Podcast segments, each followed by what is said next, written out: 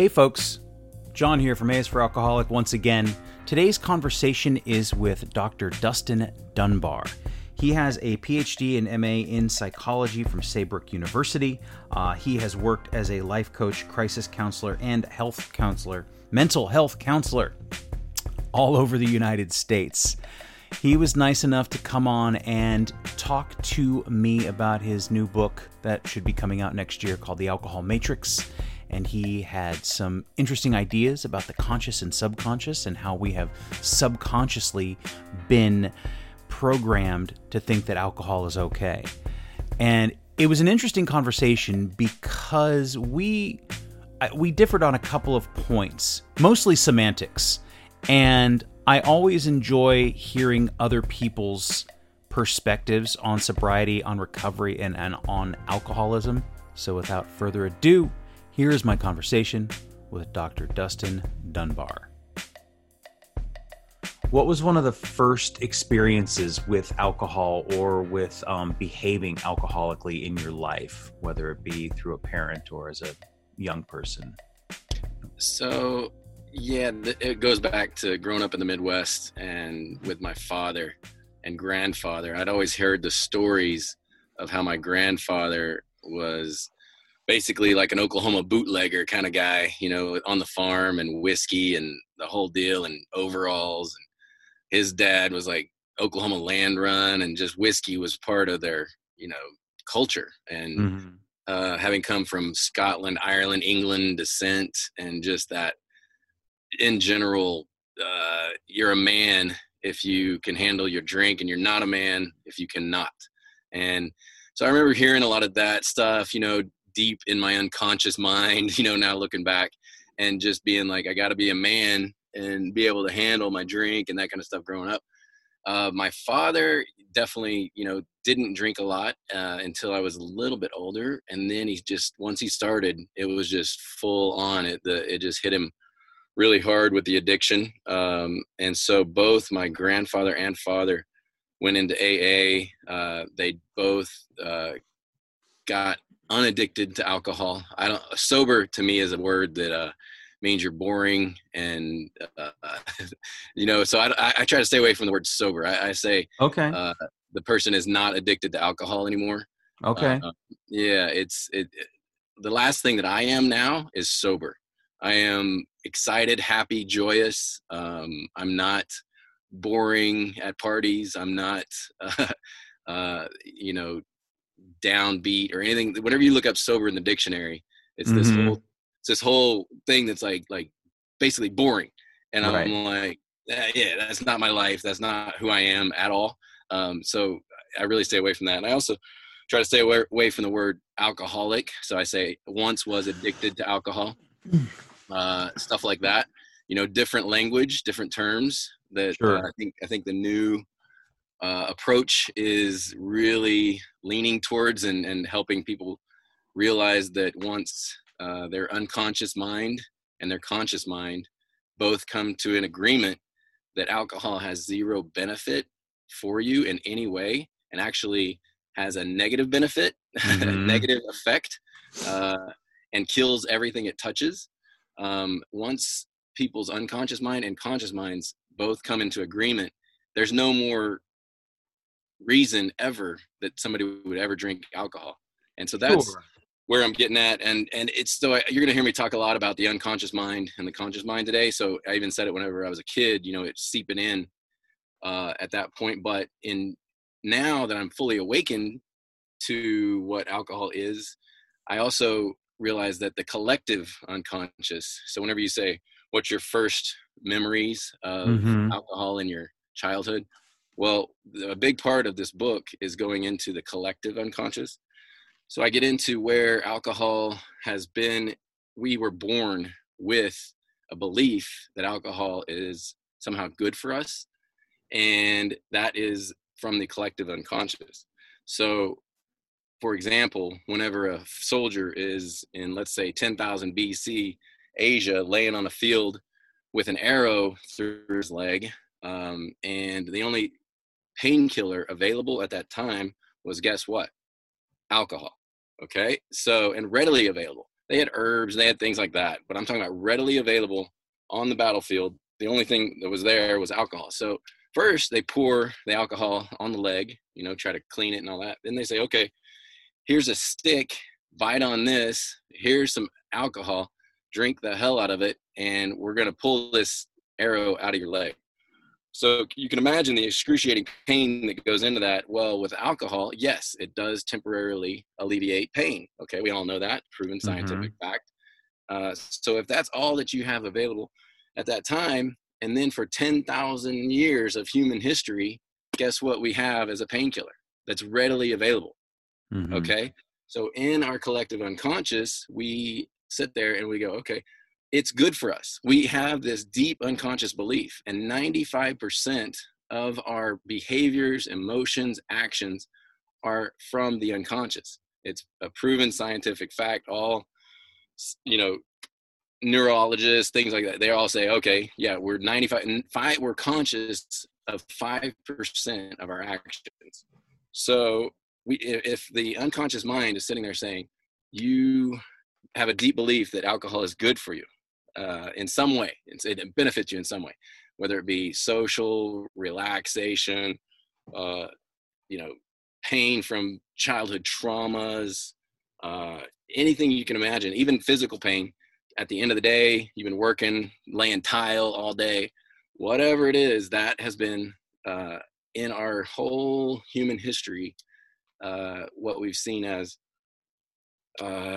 pain relief. And to finally, now that we're evolving out of that, and to see it as, wait a minute, there's so many other ways to that we don't need this to alleviate pain, like this substance, this addictive substance, to alleviate pain.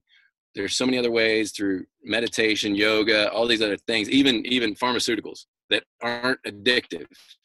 Okay, right. Now there's obviously a lot of pain medicines out there that are addictive that we have to love. And yes, but your body will heal itself is my point. If your conscious and unconscious mind are agreement that outside substances, especially substances that are addictive. So can I ask you, so one of the things that's interesting to me is, and I read This Naked Mind with Annie Grace. Yeah. And as somebody who I've been sober, or, you know, if not addicted to alcohol for 5 years now, I don't have a problem with the word sober. Right. I don't have a problem calling myself an alcoholic. Yep. You know, I went through AA, and I genuinely 100% believe that it saved my life in a way that I don't think anything else could have. Yes.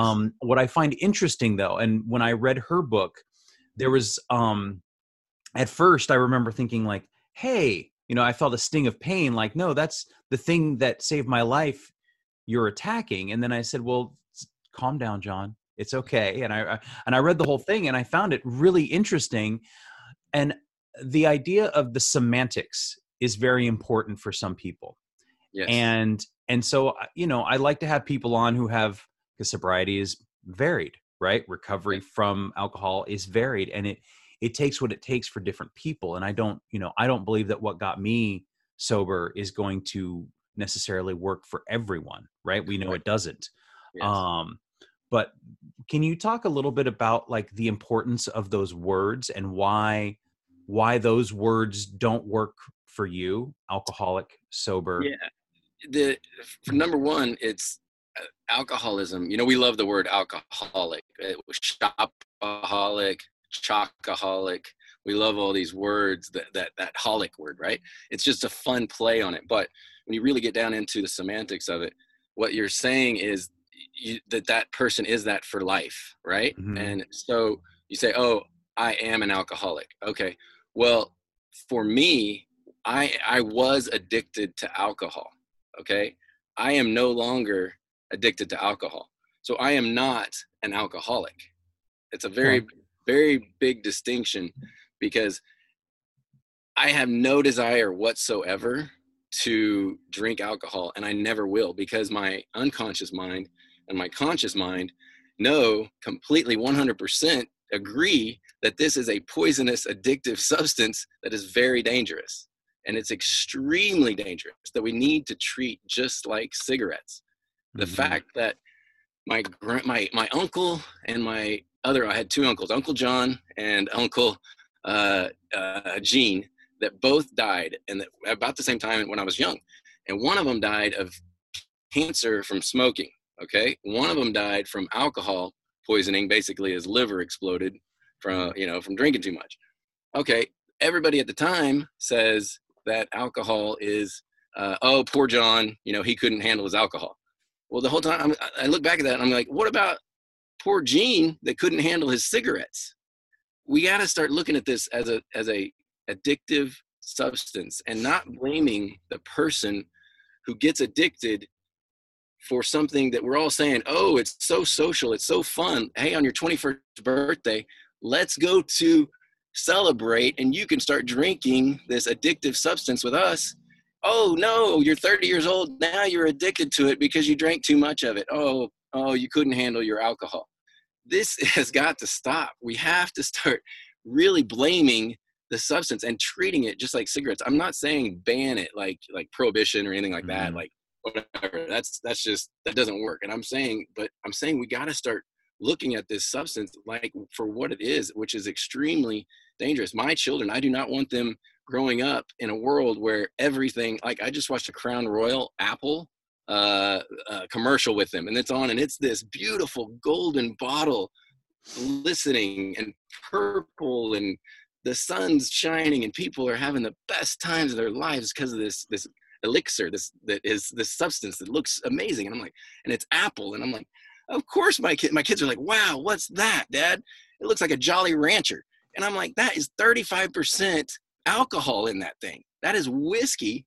That is that it's poison. 35% of that's poison. Yeah, everything else in it's sugar, things like that. But what I'm saying is, we got to get to the point where we look at this and say, look, advertising needs to change tremendously, just like it has with cigarettes. And that's what I'm pushing in the book is like, look, you can't be just telling kids and stuff that it's okay to drink this all the time and let's go celebrate and drink copious amounts of it, things like that. So, okay. So I always get off tangent. I get excited. That's fine. That's fine. No problem. Yeah. But I mean, as a kid, like when did you have your first drink, or what led you to that? Yes.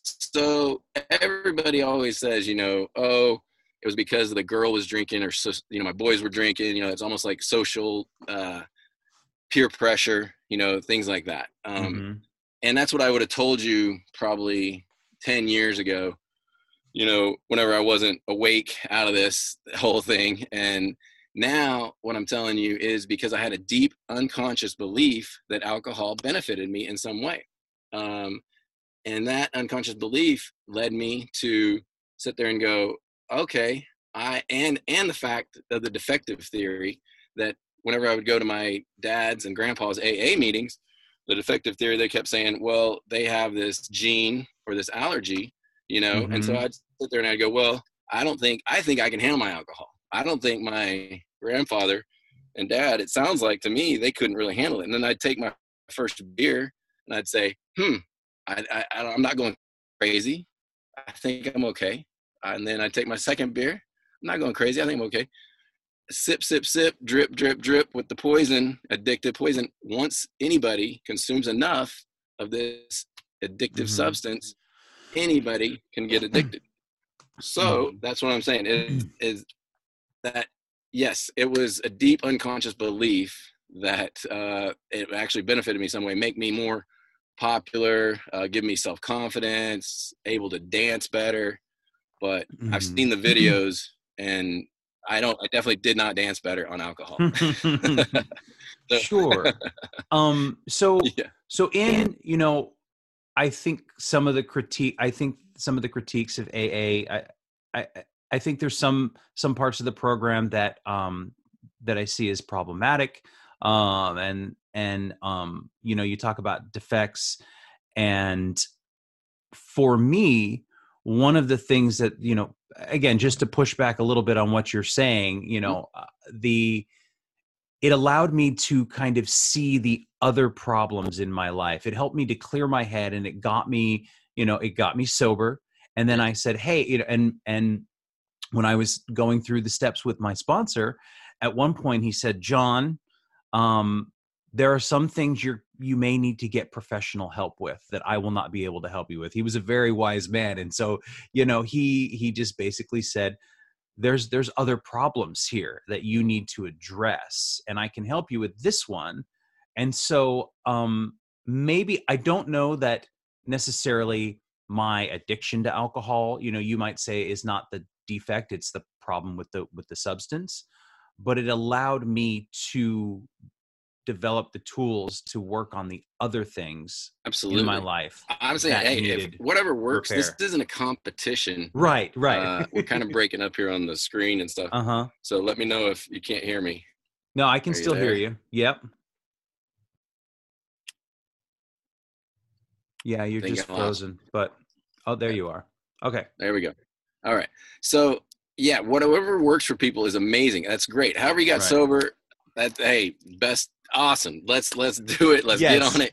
I don't care if it requires jumping off a building and breaking your arm to realize, you know, when you had a drink of beer, the pain of, I don't care what it is. If a bee stung you whenever you had your first drink, I've heard of crazy stuff that people don't drink because a bee stung them whenever they were 7 years old and they had their first beer at the same time. Like, I'm like, we should do that with every kid.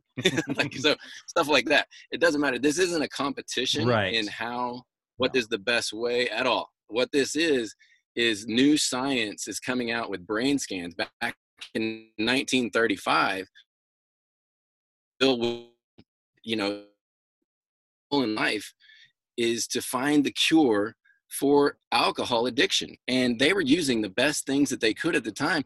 And they were saying, okay, it looks like a certain amount of people, whenever they drink, they absolutely become alcoholics, right?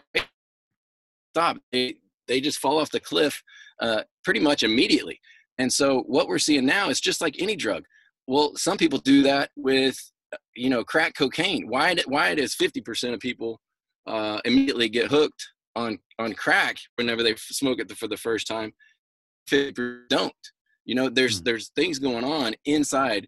And a lot of it, what we're finding is with childhood trauma is a huge part of it, you know, that too. But I'm not saying that everybody who is a drinker had child, that's just, it's, the facts are not there. It's, you know, like 63% is what they're saying of heavy drinkers have had childhood trauma. So it is a high majority of people who drink a lot and become addicted to alcohol have that. But what I am saying is that anybody who consumes enough of alcohol will become addicted. And that is an addictive substance, period. Yeah. So that's what we got to get the point across and just out there. And the defective theory, the problem with the defective theory that my grandpa and my dad had an allergy or a genetic problem inside them. The problem with that is what that teaches young children like myself that I went through is, well, how do I know if I'm defective or not unless I consume the substance? Okay. Right. So I started drinking it thinking, well, I don't think I have it, and saying, I hope I don't have it. But I was always like, maybe I do, maybe I don't, my all this stuff. And now I'm realizing that everybody has to be extremely careful with this addictive substance. I want my children growing up knowing that this is a toxic, addictive substance that, yes, they have made it into thousands of years of working with it. Mm-hmm. They've made it into this, you know, beautiful tasting thing. Why is that? Like with food, everybody's like, oh, I drink it because of the taste of the food. Well, it makes my food taste better. I'm talking about wine, yes, you know, and you know, French wine, and the oakiness, the beautiful supple vanilla notes, you know, you get into all this stuff, and that's thousands of years of working with this to perfect it, where it offsets and disguises the rotten fruit. Alcohol, ethanol is rotten fruit. That is where we get that. That's the buzz. That's the alcohol substance, ethanol, rotten vegetables and rotten fruit. So I want my children to definitely know that you can't sit there and say that you or do not have an allergy or a gene that may or may not allow you to handle your alcohol. What you need to know 100% is that is an addictive substance. And if you drink a lot of it, you're going to get addicted and it's going to ruin your life. That's what I want my children to know. So be very careful with it. Smoke, go ahead, smoke cigarettes. You're 18, you're an adult, smoke cigarettes. But I want you to know on that package even, it says that this causes cancer. Well, beer, all this stuff, all these labels, there's only one label, pregnancy. If you're pregnant, alcohol, don't drink alcohol. That is it. Do you like, and great, I'm like, I found my brands. Yeah. Mm-hmm. Three. Like, yeah. Like, and it's because we have the society still has a deep collective unconscious belief that alcohol benefits us in some way. And until we get out there, like I'm trying to do right now, and say, scream from the tops of the mountains, just like cigarettes, we got to get rid of treating this as life's elixir, life's big, golden apple stuff. Whenever 35% of it, guess what that is? Yeah, it's a killer. It really is. I mean, I couldn't agree more. I mean, we've talked about it on the podcast about the level of marketing and advertising that goes into it. I was a bartender for 15 years and I mean, all the shiny, pretty bottles and all the stories behind it. And I mean, that was part of it. That's how I made my living for a very long time, was promoting it and being excited about it and talking about it. And, what's the new hot thing? And what's the oldest thing? And all this stuff. And so the marketing is, you're right, it's awful. And because it's not truthful. And you're right. I agree that, you want to go ahead and drink, go ahead and drink. Like it, I would not admonish you, and nor do I believe in prohibition in any way. Cause as we know, we've tried it. It doesn't work. That's great. So did you begin like drinking, in high school, or like what age? Yeah. It was high school. I had older brothers and sisters, and they drank, and so they, and then the whole town pretty much, I mean, Oklahoma is where it was. And I mean, there, the whole keggers out in the oil fields and that kind of thing. And, so yeah, it was a lot of the beer stuff. And then of course somebody would bring some stupid thing like Mad Dog 2020 out or something like that. All that stuff comes out whenever, the cheapest, Boone's Farm, whatever, and all that. And so, yeah, you just start in high school, and then throughout college, I played basketball in college, and so that sports really helped me stay away from it a lot, because I'd be like, no, I got to play a game and this and that, and like training, whatever. But once sports were over, I was like, hey, it's party time, and why not? And felt like I could handle my drinks and stuff like that. So, but I always in the back of my head, I was always like, this stuff is dangerous. I don't know. It's always been that bug, and from family descent and everything like that. And just seeing people in general, you look back and you're like, were they really having fun? And when did I have the most joy in my life? And the most joy was not drinking. It was from, things like athletics or social events where there wasn't alcohol involved and it was real. Yeah. There was real relationships. It wasn't people trying to hide, from being insecure, and stuff like that. So, yeah. So definitely, yes. The answer is high school.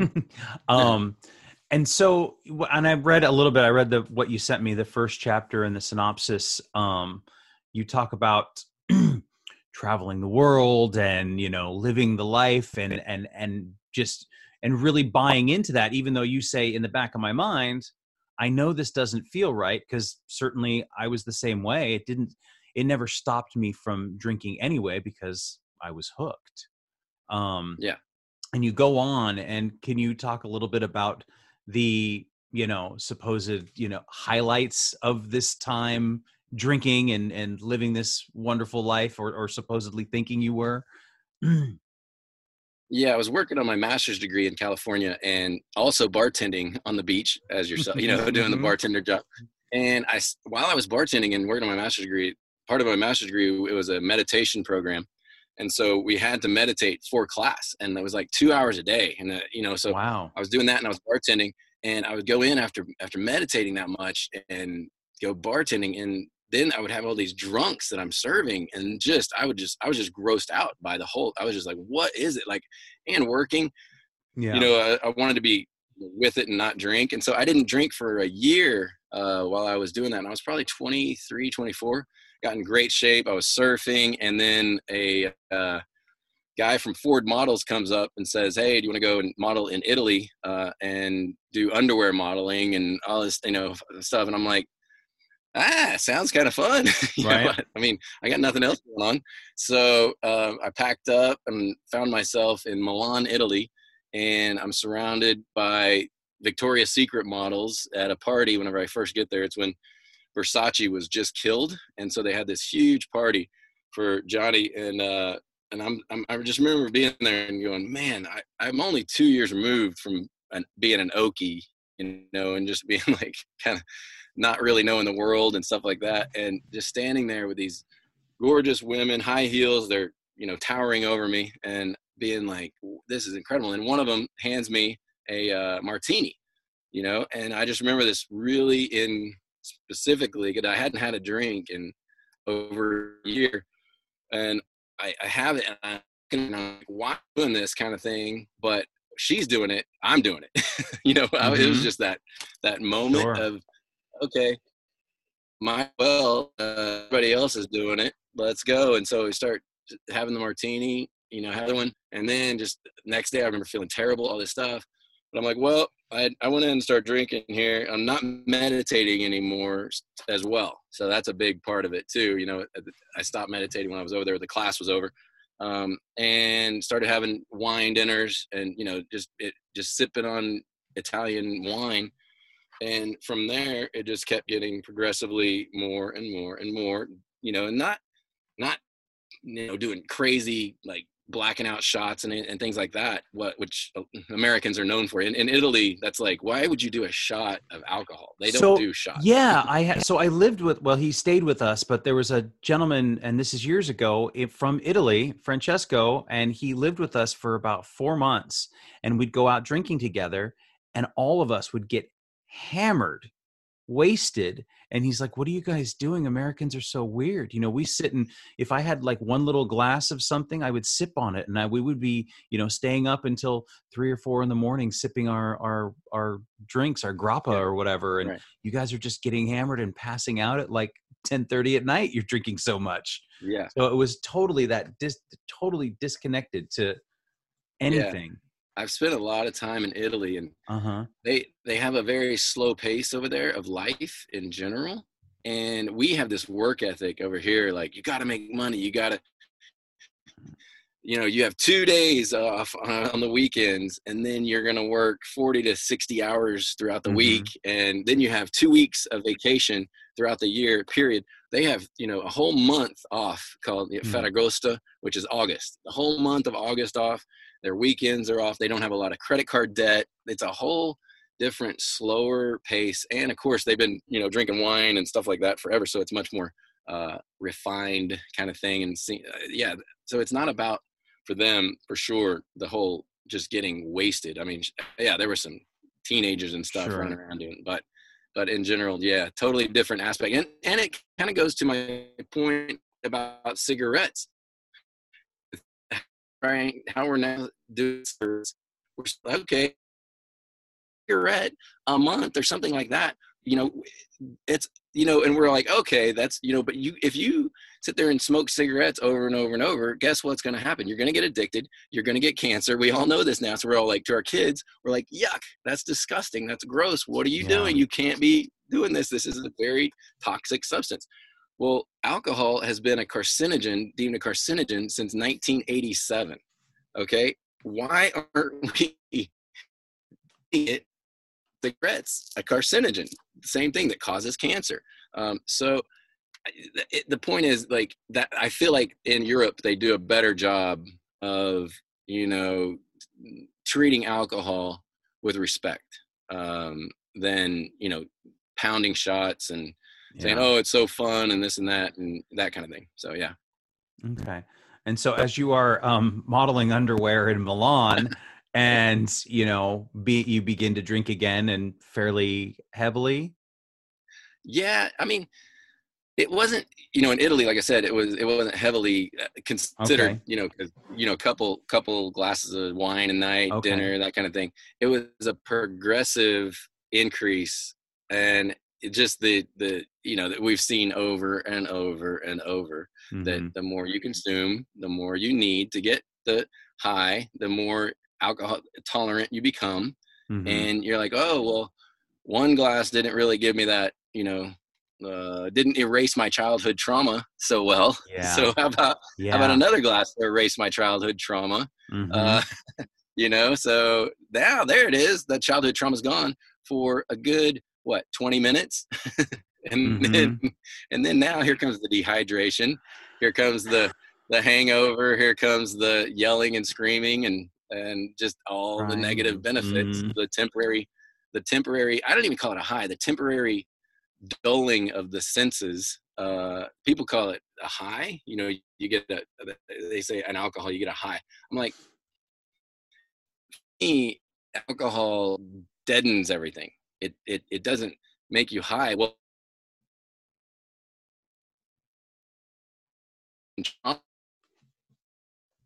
it erases it. It literally blanks that out. And so that is not a high to me. That's your brain cutting down. And so like shutting down and saying, oh, it's not there anymore. So, which is very different from, you know, some sort of energetic, like endorphins firing high. So, yeah. So when you're living this high life, so to speak, and this goes on for a while.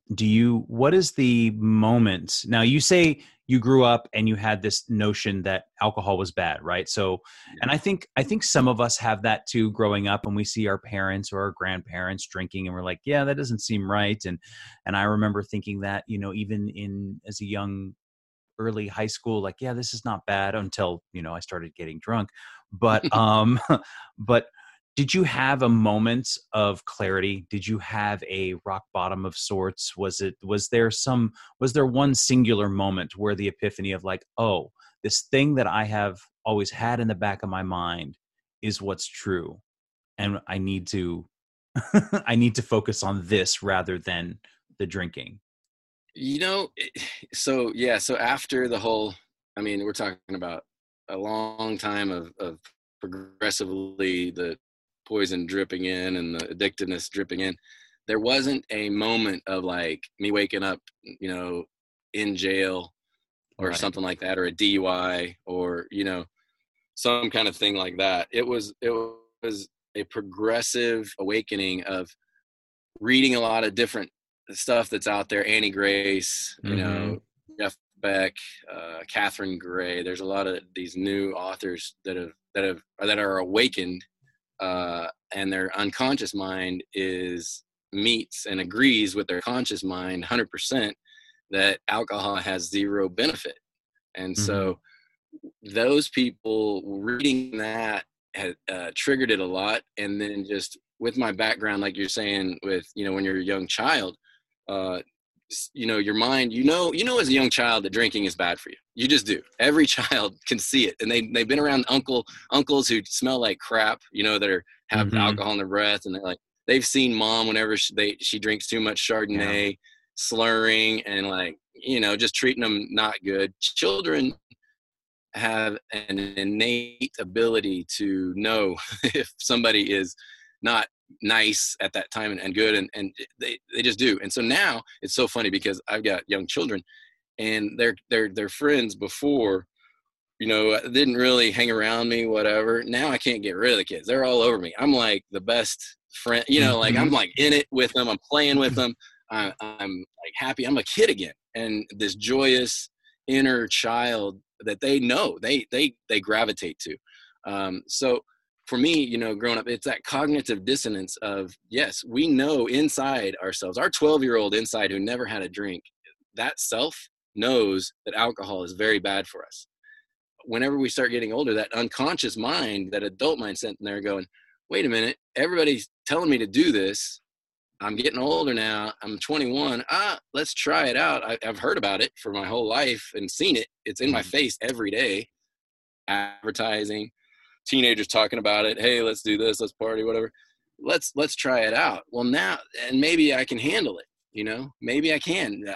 Maybe I'm not like, I'm saying Uncle John, Grandpa, Dad, all these people. And that's what this whole thing is about, is we got to get out there that no one can handle it. Don't think if you're a child, a teenager, whatever, you can't think like I did that maybe I can handle it. You cannot handle alcohol. Nobody can. It is a very poisonous, addictive substance that will ruin your life. And so, yeah, there wasn't really a moment for me. Okay.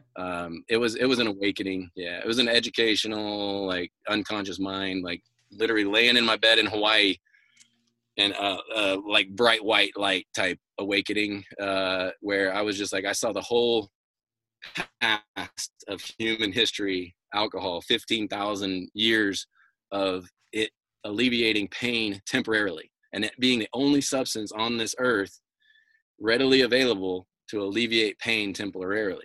And that build up of all those years, and that collective unconscious being born into this world, this earth where we're physical bodies, and it hurts. It hurts to be a physical body. There's pain. It hurts to have childhood trauma. It's a painful thing, and pain teaches us great things. Pain is the best teacher that there is out there. Once you have that, you're like, and once you have enough, that's where, like, rock bottom. What is rock bottom? It's enough pain has accumulated to where you go, wait a minute, this freaking hurts, and I gotta do something about it. Yeah. So, but it was painful. Believe me, I started. My hangovers were horrible. I was treating my kids bad. I was treating my spouse bad. I was becoming my father. I was becoming, you know. My father beat up my mom. That's where the childhood trauma that I keep talking about. Mm-hmm. You know, he's dragging her out by her hair in my front yard, and the four kids are sitting in the car, and he brings her out by her hair on the ground and shoves her into the car, and looks into the car at us four kids who are ages probably 6 to 16, and I could just see in his eyes that he wasn't there. It was not my father. Alcohol had taken over, completely consumed him. And that is where I'm like, okay, I do not blame my father. I blame alcohol. Alcohol is the problem.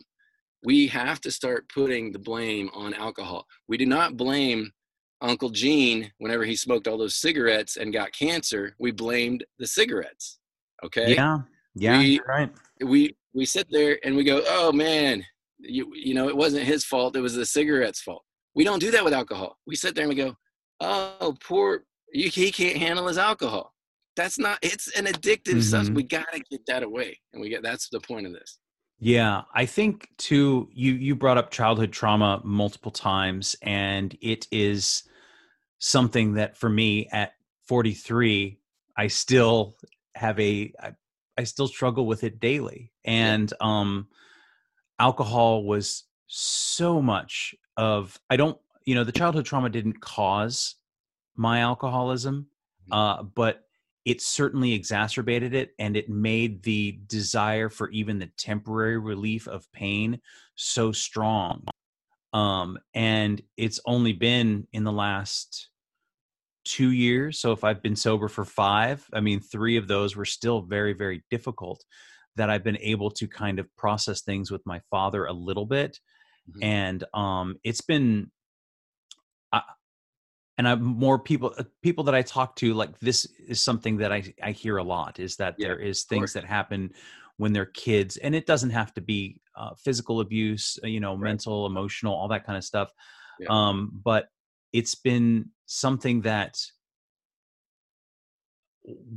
if I had not gotten treatment for it, if I had not talked to somebody, if I had not journaled through it, if I had not processed it, if I had not, I am certain that I would have fallen back into drinking at some point, And so it's such an important thing that like you said, to clear the fog, to get the alcohol out of our system so that, you know, that we can even begin to look at the other things. Right.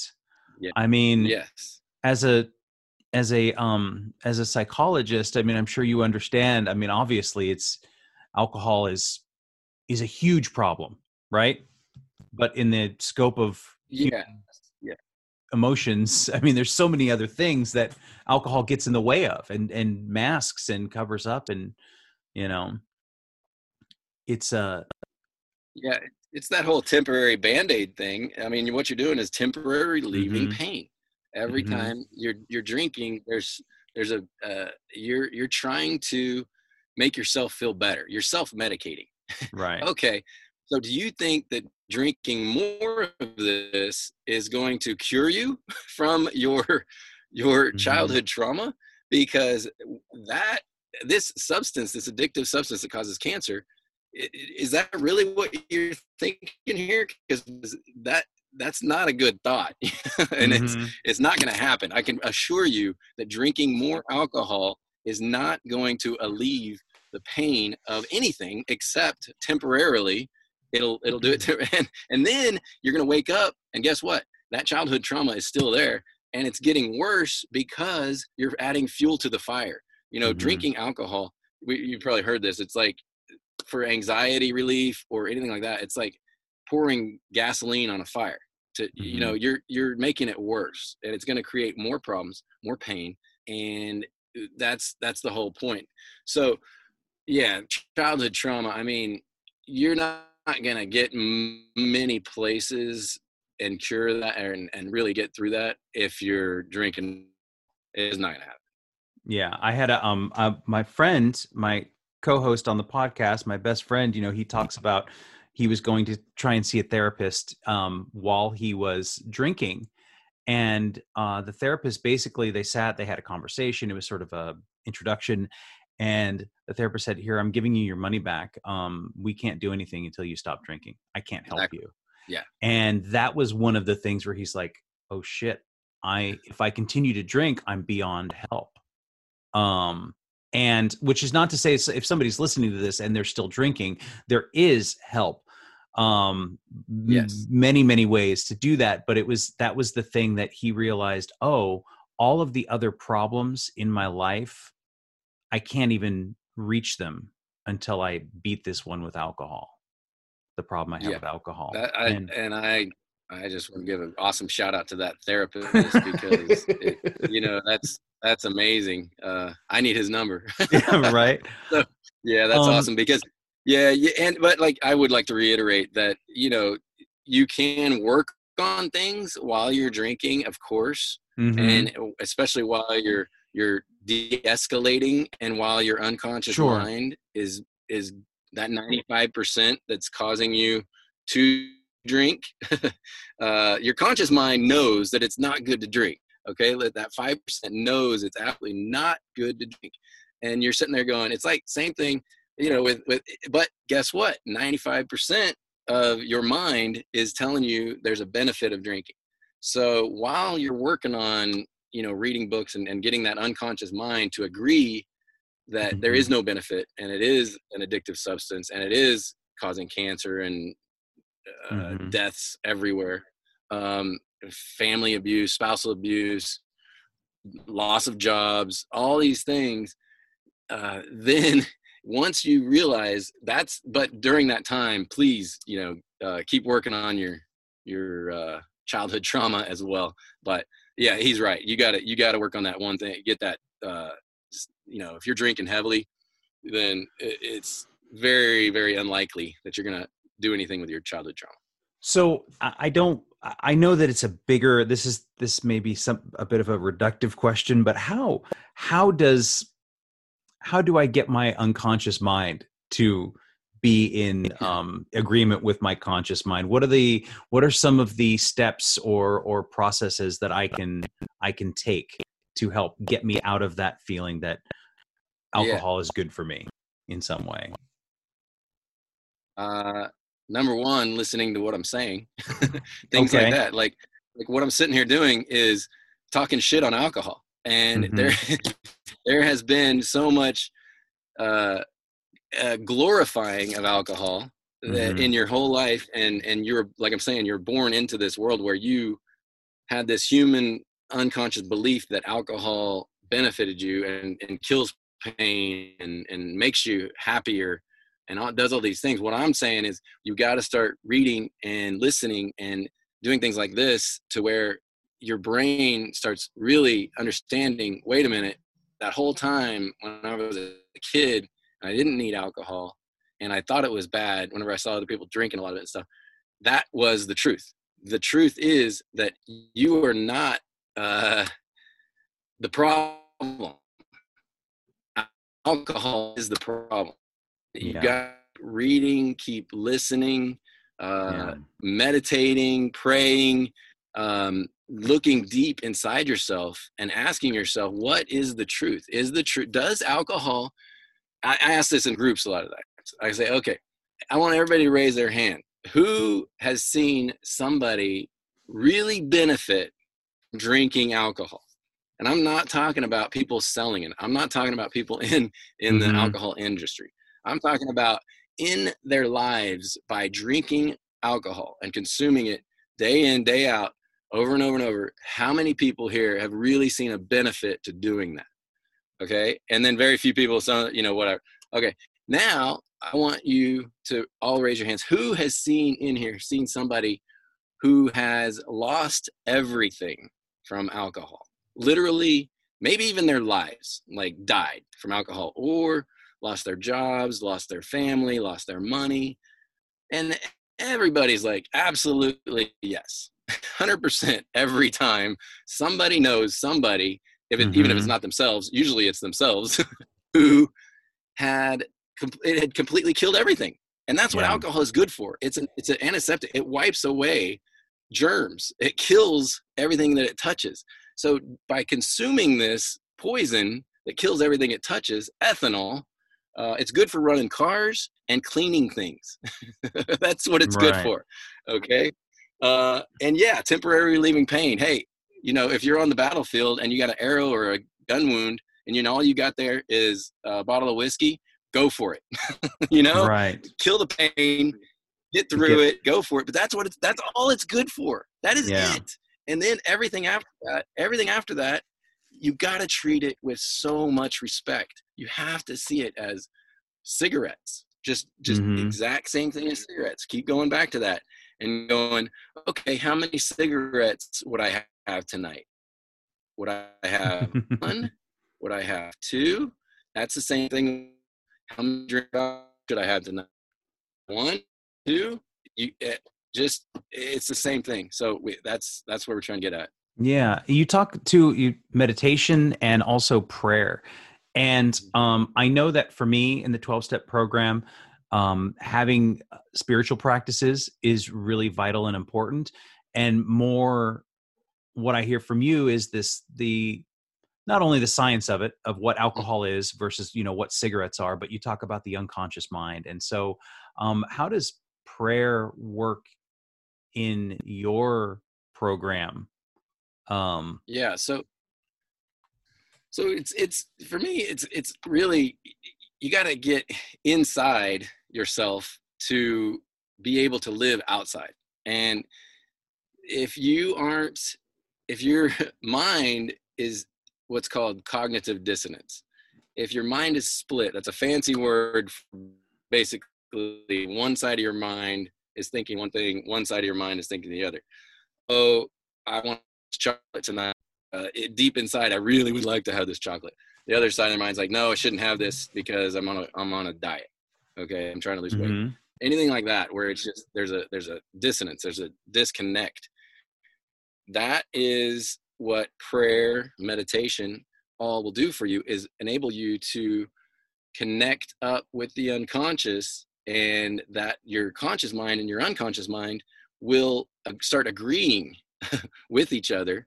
And you will become closer to your true being, true to God, to whatever you want to call it, to that pure essence that is within you.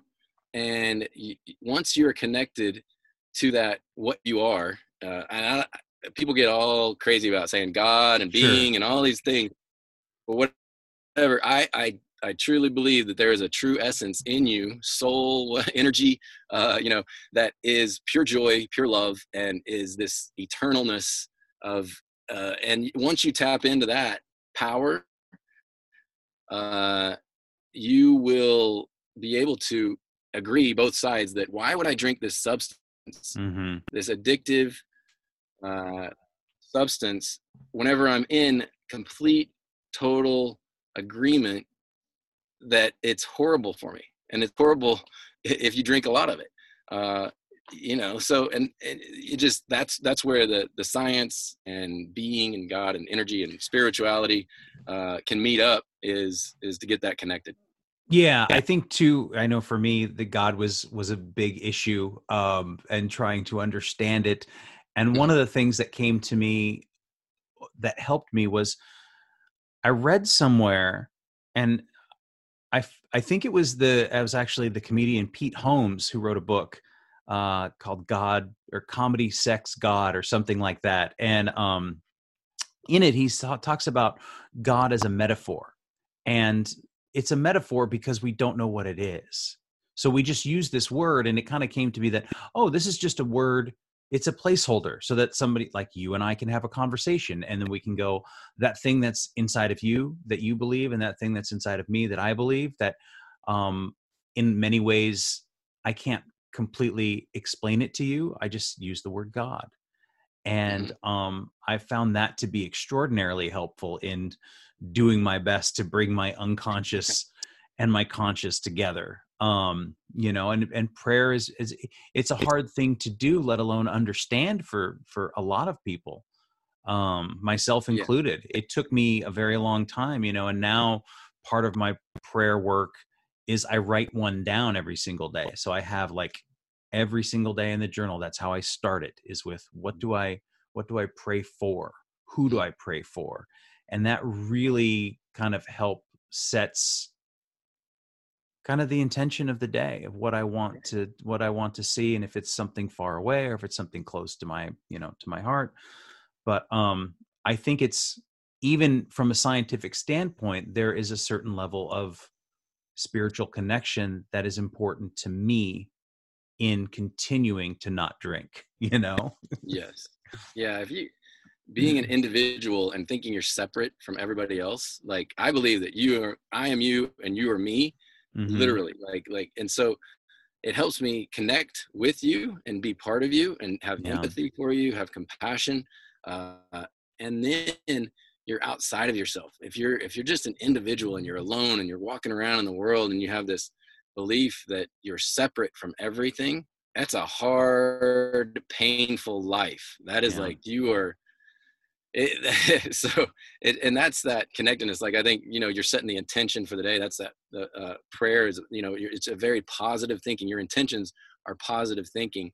And they're saying, I want this person to be healthy, or want to help. And it's just, it sets that beautiful positivity out there, and versus negativity of like, oh no, another day, waking up, hungover, I got to go to work, got to do it all over again. Maybe if I can just get through this, I'll get another drink, if I can just get through.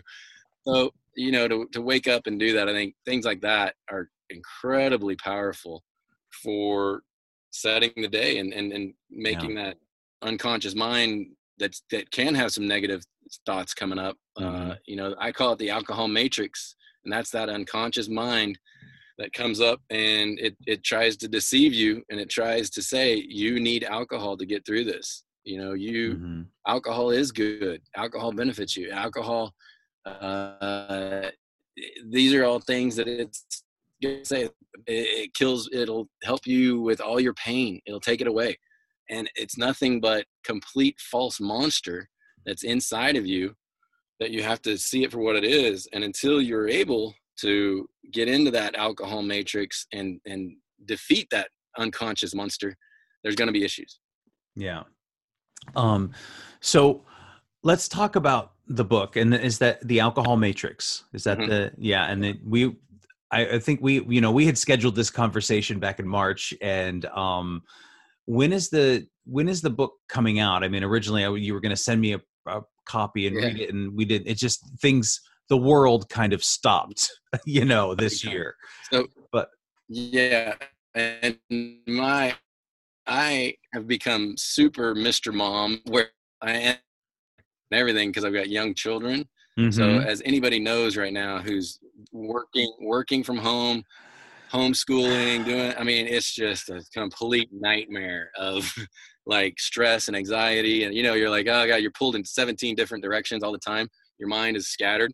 So with that being said, there's been a little pause on the writing and just getting it done. And I want to do it right, where I'm in the right mindset. And I also want to be there for my children right now.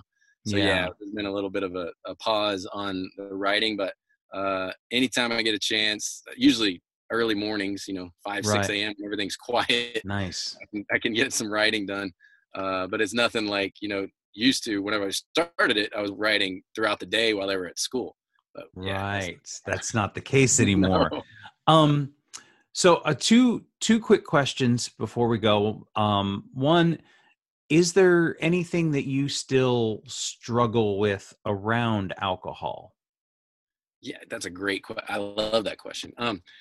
Because you always want to, think, how can I get better? What is it that I can do better?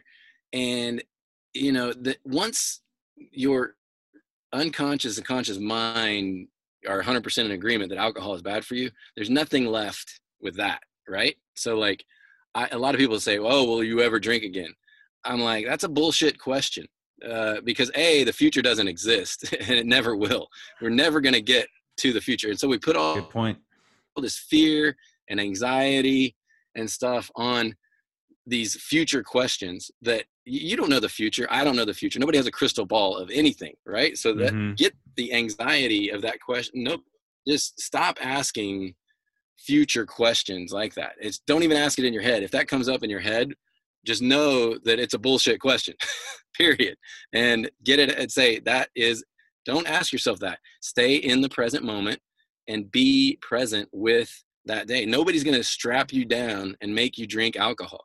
A lot of people have fear, going forward, of like going to parties, things like that, and being able to be in social situations with alcohol once they've first quit. It was a big thing for me. Once I first quit, I was like, how do I do this? And what do I tell people? What do I say? All these things, like, oh my gosh. And just all this fear of like future events. And then when I'm actually there in the moment, present, I have no problem whatsoever. So I'll talk to anybody about anything about it. And I'll talk shit on alcohol right there in front of everybody. Like, and just let them have it. Like if they ask me, and I don't care, because I'm being present and I'm being myself at that time. So that's a big thing of like, that I did have issue with, was forward thinking, future thinking. Now I don't have that issue. Now my big issue that I have with alcohol is what I'm doing right now is having the energy and finding the energy and time to get out there and to be an advocate to help other people and push this information out there to that. That's what is a deep desire and concern of mine. I have plenty of money. I don't need to do this. I'm very successful now with money and everything. So I don't need to sell books. I don't need anything like that. It's just that. So that's my problem with alcohol now, is that I gotta get out there. I feel this really deep desire to get out there and go against it, and say, look, stop with the lie. It's basically not lie. I don't like call it lies. I call it stop with the unconscious behavior. Is what it is. The majority of adults with alcohol are unconscious, and we've got to bring this into the conscious with the same way we did cigarettes. Same way. Yeah. And then just my last question is to anybody who's listening to this, who struggling with alcohol, what's like one simple thing that I can do today to help me with that, connecting my conscious and unconscious? Most people, I ask them, do you think about the past? Where is your mind? Do you think about whenever you and you have this incessant thing going on that 99.9% of humans do. Are you a past thinker, and are you thinking about the past right now, or are you a future thinker? What is it that you're thinking about? And then once they say, oh, I think about the future mostly, like I'm worried about it, or they're like, oh man, the past is, then I say, okay, what I want you to do is really focus on being present right now, looking around your room, being with your fingers, feeling yourself in your present moment. Try your best to really disconnect from that thinking of past, because that, if you can stay present in life, that is where the key is. Yeah. If you're having fear and anxiety about the future, that's made up stuff that's going on in your head. Nobody knows the future. It's not here. You have no idea. We could all die right now, you know, which I was part of that. I was part of that in Hawaii. The nuclear bomb.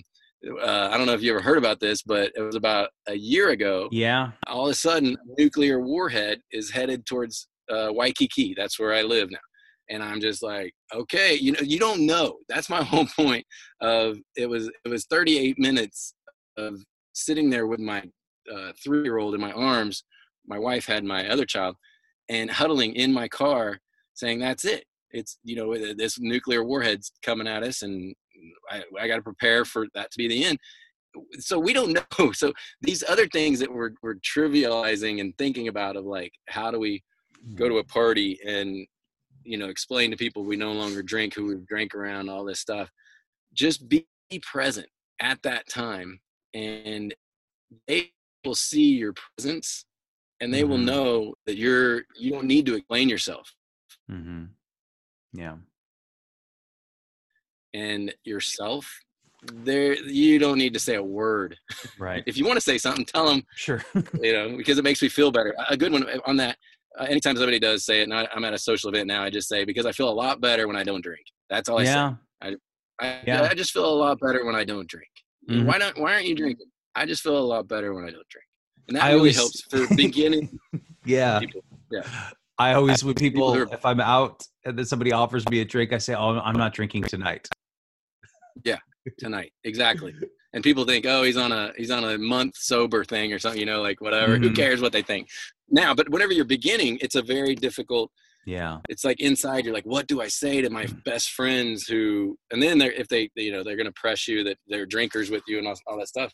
Just tell them you feel a lot better when you don't drink, and you're trying to not do that anymore. And then keep working on that unconscious belief that it benefits you in any way. Yeah, because I can assure you it does not. No. And so if listeners want to get in contact with you, is there a place? Do you have social media or? Yeah, I've really always shied away from social media. I am not a social media guy. Okay. Now that I'm doing this, and you know, I got to get in there and start doing it for sure. But yeah, so we'll get that going soon, whenever the book is released. But right. Alcohol Matrix is what, you know, the book is called, and we'll get it out there sure soon. Awesome. Well, I appreciate your time, Doctor, and your insights. And it's always good for me to have a conversation with another person, you know, sobriety, recovery, alcohol addiction, whatever you want to call it. Or I go like, huh, it doesn't really jibe with my exact experience, but I think it's important for me to hear other people's, you know what I mean? Like it's more, I'm always interested in how other people achieve, you know, a better life without alcohol. So absolutely. Yeah. Awesome. Hey, thank you so much. You're welcome. This was wonderful talking to you. Good. Appreciate you too. All right. Take care. All right. Take care. Bye. Bye-bye. Thanks again for listening. Our music, as always, is by Neglect. You can find more of his stuff at neglect.bandcamp.com. And you can find us on all social media platforms that matter, Instagram, Facebook, and Twitter. And you can reach us at aisforalcoholic@gmail.com. Talk to you later. Yeah.